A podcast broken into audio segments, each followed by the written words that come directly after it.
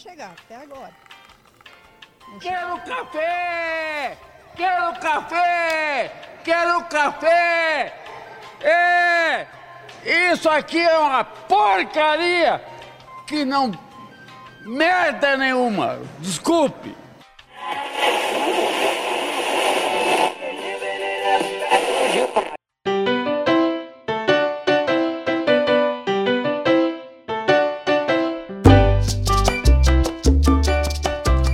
Queridos e queridas, se você interceptou essa frequência, saiba que está começando mais um programa Cafeína e hoje é um programa altamente experimental, né? Eu acabei pegando ali um conto do Lovecraft chamado Dagon e acabei aí fazendo meio que uma dramatização, né? Coloquei alguns efeitos por trás, que isso é uma coisa que eu tinha vontade de fazer há muito tempo atrás e, e felizmente eu achei que, que essa era a hora de fazer, tá ok? Então já só justificando aí um conto do Lovecraft, né? Que trabalha um pouco com a ideia de horror, é curto, mas rolou uma dramatização aí, ficou bem legal. Se você estiver acompanhando pelo YouTube, vai estar rolando um gameplay de amnésia aí atrás, né?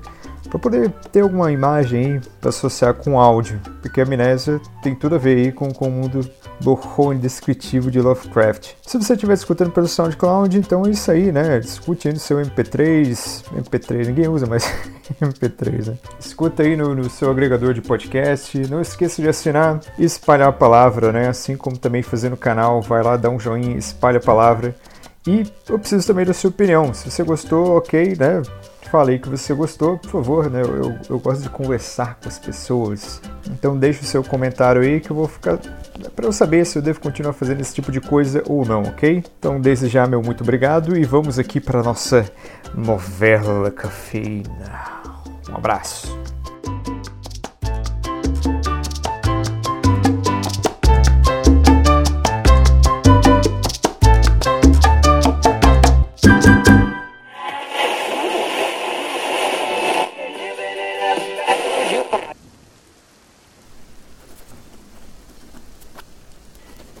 Escrevo essa história sob uma pressão mental considerável, uma vez que hoje à noite me apago.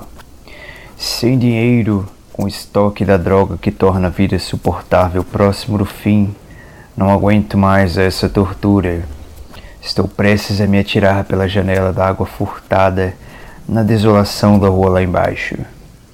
Não entenda minha dependência da morfina como uma fraqueza ou uma perversão.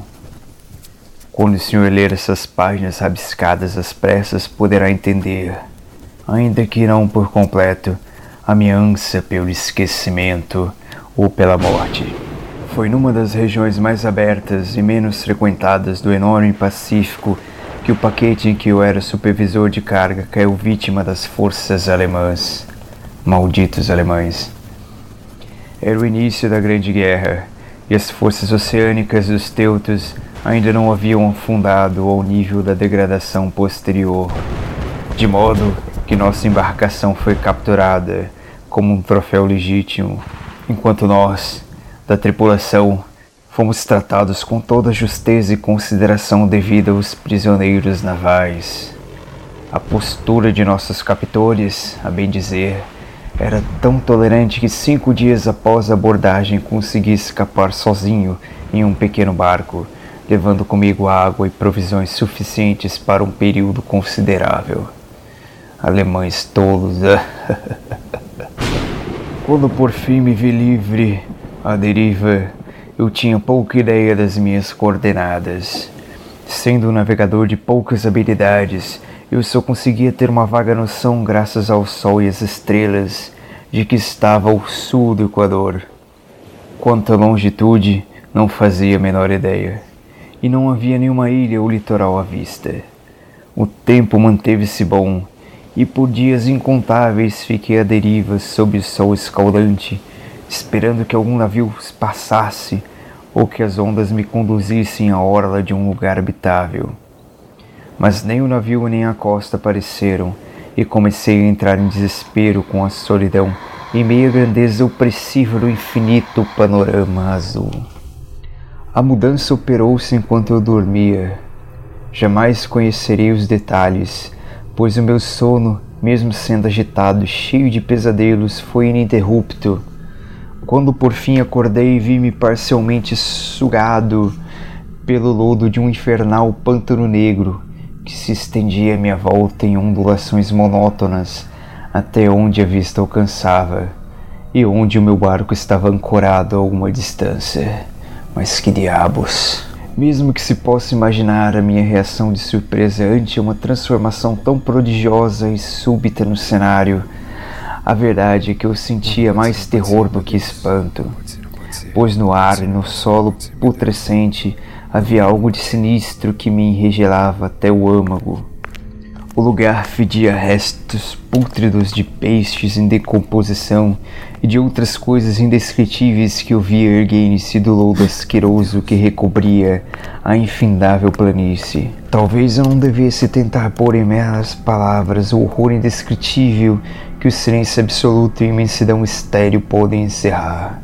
Não se ouvia nada, não se via nada fora a vastíssima extensão do lodo negro, mas era a perfeição do silêncio e a constância do cenário que o me oprimia com um terror nauseante. O sol ardia em um céu que parecia quase negro em sua crueldade límpida, como se a refletir o palude escuro como nanquim sob os meus pés. Enquanto eu retornava ao barco, percebi que só havia uma teoria para explicar a minha situação por obra de alguma erupção vulcânica sem precedentes, uma parte do solo marítimo fora arremessada em direção à superfície, expondo regiões que por incontáveis milhões de anos haviam repousado em silêncio nas insondáveis profundezas oceânicas. Tamanha era a extensão de terra sem surgida que eu não conseguia ouvir o rumor do mar, por mais que tentasse. Tampouco se viam aves marítimas a procurar comida entre as carcaças. Por longas horas fiquei pensando, cogitando no barco, que estava de lado ao fim de projetar alguma sombra enquanto o sol movia-se no firmamento. À medida que o dia avançava, o chão ficava menos pegajoso e dava a impressão de que em pouco tempo estaria seco o suficiente para uma caminhada. Dormi pouco à noite e no dia seguinte preparei um suplemento de comida e água antevendo uma jornada por terra em busca do mar desaparecido e de um possível resgate. Na terceira manhã, o solo estava seco bastante para que eu pudesse caminhar sem dificuldades.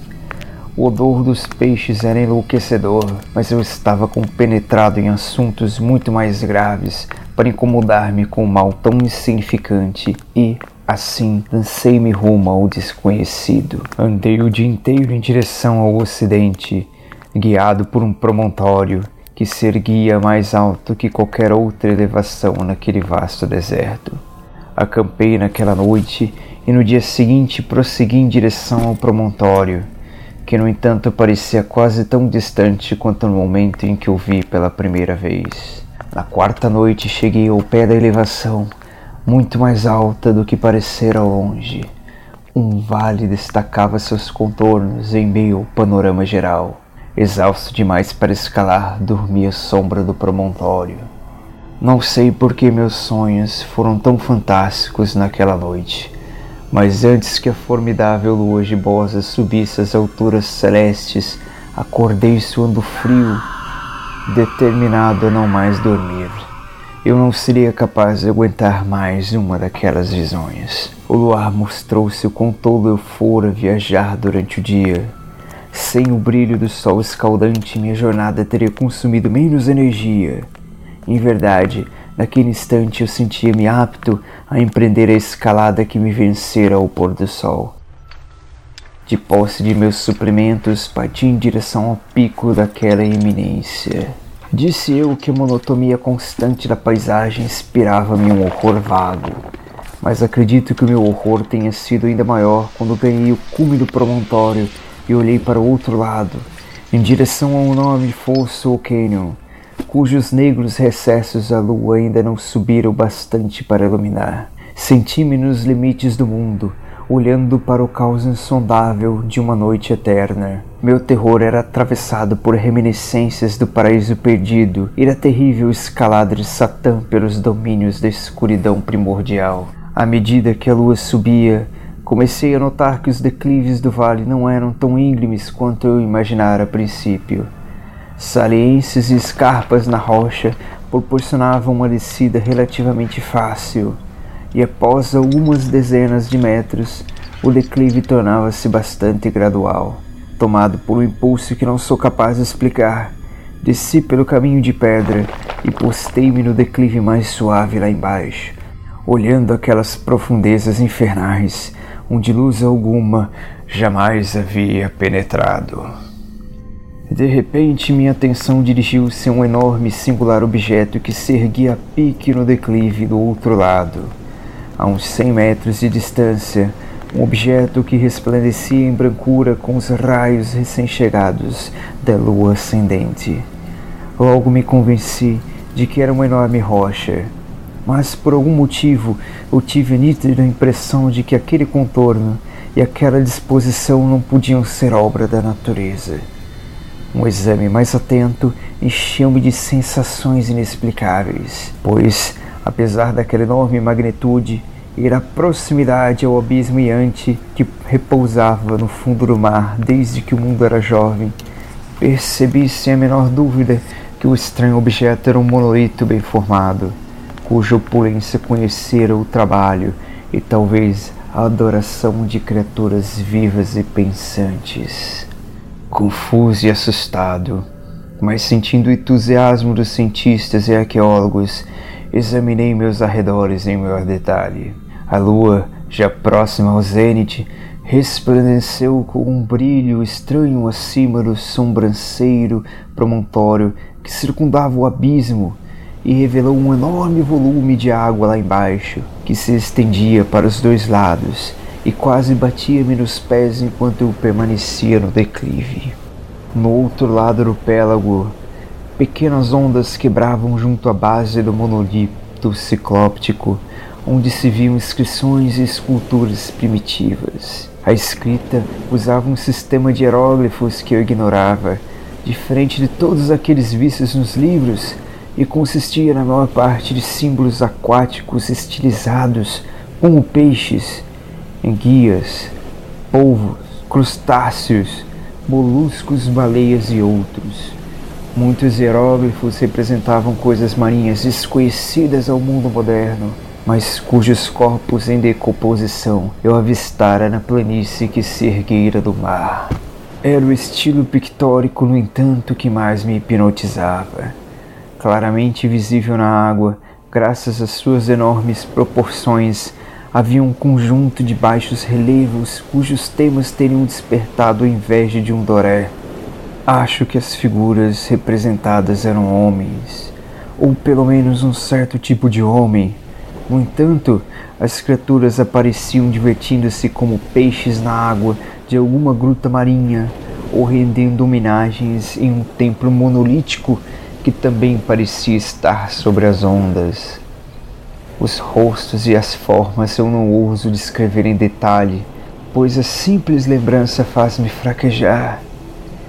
Grotesco, além da imaginação de um Poe, o contorno geral das figuras era muito humano, apesar das mãos e pés com membranas natatórias, dos impressionantes lábios carnudos e molengos, dos olhos vidrados, arregalados e de outros traços de lembrança desagradável.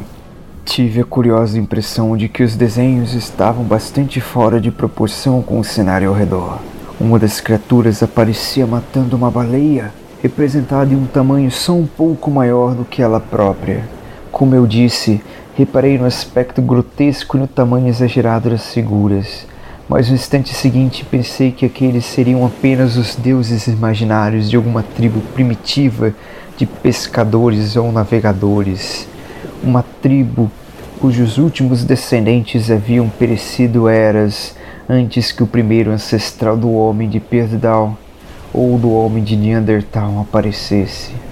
Estupefato com o vislumbre de um passado que extrapolava a imaginação do mais ousado antropólogo, pus-me a meditar enquanto a lua lançava reflexos singulares sobre um silencioso canal à minha frente. Então, de repente, eu vi com um leve rumor que marcou sua chegada à superfície, a coisa apareceu acima das águas escuras, vasto como um polífemo, horrendo, Aquilo dardejava como um pavoroso monstro saído de algum pesadelo em direção ao monolito, ao redor do qual agitava os braços escamosos, ao mesmo tempo que inclinava a cabeça hedionda e emitia sons compassados.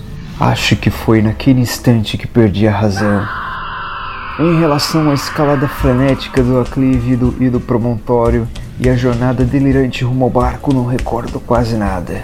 Acho que cantei um bocado e rompi em gargalhadas estranhas quando não consegui mais cantar. Tenho lembranças difusas de uma forte tempestade algum tempo depois de retornar ao barco. De qualquer modo, sei que ouvi trovoadas e outros sons que a natureza só emite em seus momentos de maior furor. Quando emergi das trevas, eu estava num hospital em São Francisco. Quem me levou até lá foi o capitão do navio americano que resgatou meu barco à deriva no oceano. Falei muito em meu delírio, mas descobri que haviam dado pouca atenção às minhas palavras.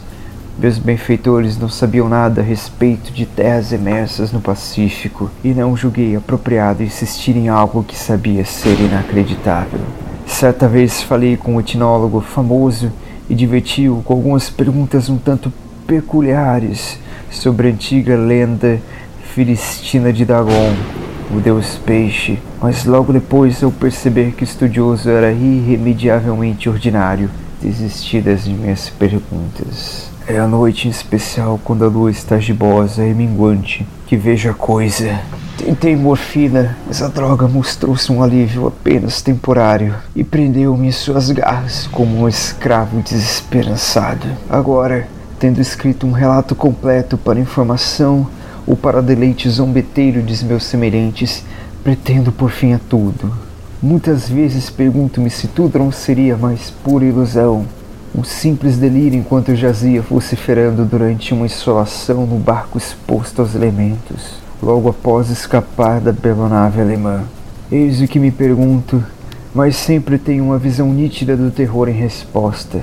Não consigo pensar nas profundezas oceânicas sem estremecer ou imaginar as coisas inomináveis que neste exato momento podem estar deslizando e arrastando-se pelo fundo viscoso, rendendo homenagem a antigos ídolos de pedra e esculpindo sua execranda imagem em obeliscos submarinos de granito úmido.